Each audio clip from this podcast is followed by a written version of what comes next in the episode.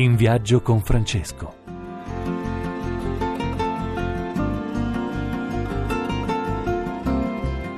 Buongiorno cari amici da Assisi, dalla postazione di Radio Rai 1 e Padre Enzo Fortunato che vi parla. Buona domenica. Oggi in viaggio con Francesco vuole affrontare un tema molto forte che la rassegna stampa ci ha proposto. Ne parleremo poi con il professor Alberto Melloni, editorialista di Repubblica. Ma eh, il tema forte con cui vorrei confrontarmi è il mea culpa del Papa. C'è stata questa affermazione di Papa Francesco Francesco, ho sbagliato a dire di esigere delle prove degli abusi subiti dalle vittime della pedofilia del clero. E per questo chiedo perdono per le vittime è stato uno schiaffo. Ecco così Papa Francesco sul volo di ritorno dal Sud America. Riprendo questa affermazione perché su tutti i quotidiani se ne è parlato come un atto di straordinaria forza, ma vorrei collegare questo passaggio del Papa al cammino della Chiesa, perché vorrei ricordare che non è la prima volta che eh, la Chiesa chiede perdono. Pensate, bisogna andare a Papa Adriano VI nel 1000 1523 fece leggere da un proprio legato alla dieta di Norimberga un impegno alla riforma della Chiesa che partiva dall'ammissione, ascoltate, delle cose abominevolissime di cui si erano resi responsabili i papi suoi predecessori e la loro corte. La seconda pagina molto forte è quella di Paolo VI che diceva così il mondo non crede ai maestri se vi crede perché sono dei testimoni. Ebbene, nell'apertura della seconda sezione del Vaticano II, era il settembre del 1963, il Papa dice imploro perdono. Quindi credo che eh, anche questo faccia parte del vocabolario della Chiesa. Però non solo eh, Paolo VI, andando più avanti, Giovanni Paolo II fece discutere il collegio cardinalizio in maniera molto forte, lui andò avanti con eh, determinazione e durante l'anno 2000, l'anno del grande giubileo, ci fu quella bellissima celebrazione dove i cardinali chiedevano perdono a nome della Chiesa e tre sono that state le sintetizzo un po' perché erano tutta una serie di uh, perdoni per la latitanza in difesa dei diritti umani, per la compiacenza al totalitarismo e per l'inquisizione, quindi tre grandi ferite che si sono volute sanare. E poi la pagina ora molto forte e ne approfondisco questa affermazione che ha fatto il giro del mondo con il professor Alberto Melloni che abbiamo in linea. Professore di storia del cristianesimo, editorialista di Repubblica e parto proprio dalla rassegna stampa che abbiamo sotto mano con la tua dichiarazione. Sei stato il primo ad uscire in Italia dopo le parole del Papa dicendo un mea culpa straordinario. Perché il papato ci ha abituato eh, dal Vaticano II in poi eh, ad un atteggiamento che è molto insolito, cioè quello della capacità della Chiesa di riguardare anche alla sua storia trovandovi errori, manchevolezze che proprio nel momento in cui venivano confessate perdevano la loro velenosità. E anche recentemente il papato su molte questioni, per esempio il modo in cui è stata affrontata la questione di pedofili che vestivano l'abito clericale ha ammesso di aver avuto delle manchevolezze, delle lacune. La cosa che ha fatto Francesco è stata una cosa più eh, rilevante, se si vuole, nel senso che ha ammesso a questo giro di posta di essersi sbagliato proprio lui, di aver fatto un, un errore nell'affrontare una questione molto de- delicata e complicata, se volete la possiamo raccontare in breve, e ha ammesso di essersi sbagliato. La questione è questa, c'è un vescovo argentino, Monsignor Barros, che era stato collaboratore e discepolo anche di un prete argentino molto importante. Di questo prete si è scoperto pian piano la vera natura. Si trattava di un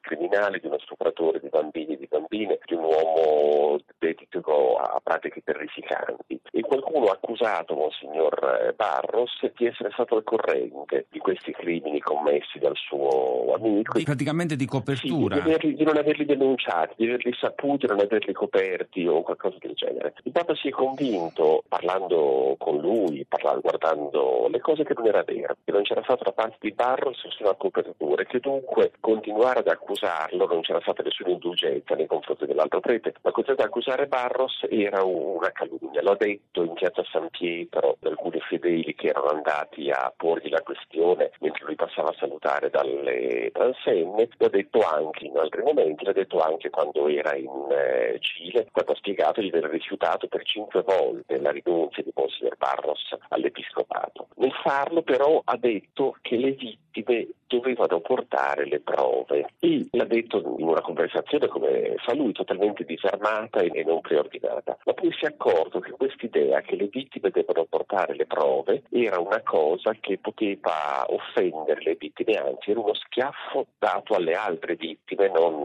quelle in, in quella questione, ma dato ad altre vittime che secondo lui invece non meritavano questo trattamento che si era accorto di aver giustamente inflitto. E di questo ha chiesto perdono a loro. È stato un atto che da un punto di vista strettamente giuridico-canonico è estremamente rilevante perché riconosce che esiste un diritto delle vittime e non semplicemente un diritto del reo come il diritto romano ci ha insegnato.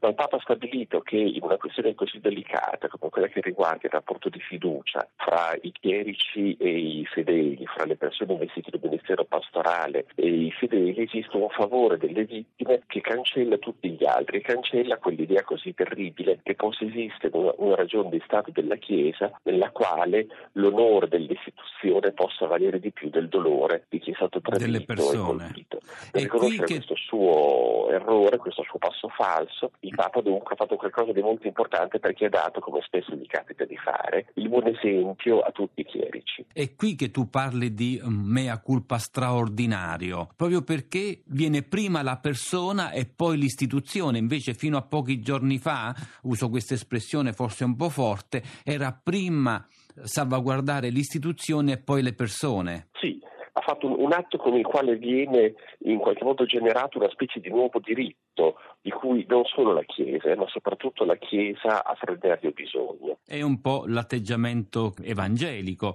Io qui faccio un passo indietro, vado nel 1200 e penso a Francesco d'Assisi. Forse tu la conoscerai, c'è una bellissima pagina di San Francesco detta Lettera ad un ministro. C'era stato un battibecco molto forte, oggi diremmo una litigata, e eh, questo ministro, quindi responsabile della fraternità chiede a Francesco, a San Francesco, dice voglio andare in un eremo più che stare con questi frati che mi danno fastidio. E Francesco risponde con una lettera breve e gli dà tre indicazioni. Se non chiedesse misericordia, chiedi tu a lui se vuole misericordia. E in seguito, se mille volte peccasse davanti ai tuoi occhi, amalo più di me per questo, che tu possa attrarlo al Signore. È la linea del buon esempio, no? dell'esemplarità della propria vita che deve guidare più che il monito. Il Papa nel chiedere scusa vive questa pagina secondo te? Credo che quel rumore che c'è oggi attorno a Francesco di un po' di persone molto piccole, anche se si credono a metà della Chiesa, che gli sono ostili, che non perdono occasione per dirne male, per eh, denigrarlo in un modo o nell'altro, e pongano una questione in realtà molto profonda e molto vera. Francesco ci sta insegnando con uno stile evangelico la radicalità del Vangelo stesso. In ogni cosa, quando si va alla sorgente, alle radici, poi emerge la limpidezza del proprio agire. Grazie professore e buona domenica. Grazie a te Parrenzi e ai tuoi ascoltatori. Bene, ringraziamo il professor Alberto Melloni per questa conversazione. Io vorrei aggiungere però un'altra pagina legata al perdono. Eh, con il professore abbiamo richiamato Francesco d'Assisi. Prima di eh, Papa Bergoglio, nella famosa declarazio di Papa Benedetto, quando sconvolse, scompaginò la Chiesa con le sue dimissioni, ci sono tre parole che vorrei ripetere. Vi ringrazio di vero cuore per tutto l'amore e il lavoro con cui avete portato con me il peso del mio ministero e chiedo perdono per tutti i miei difetti.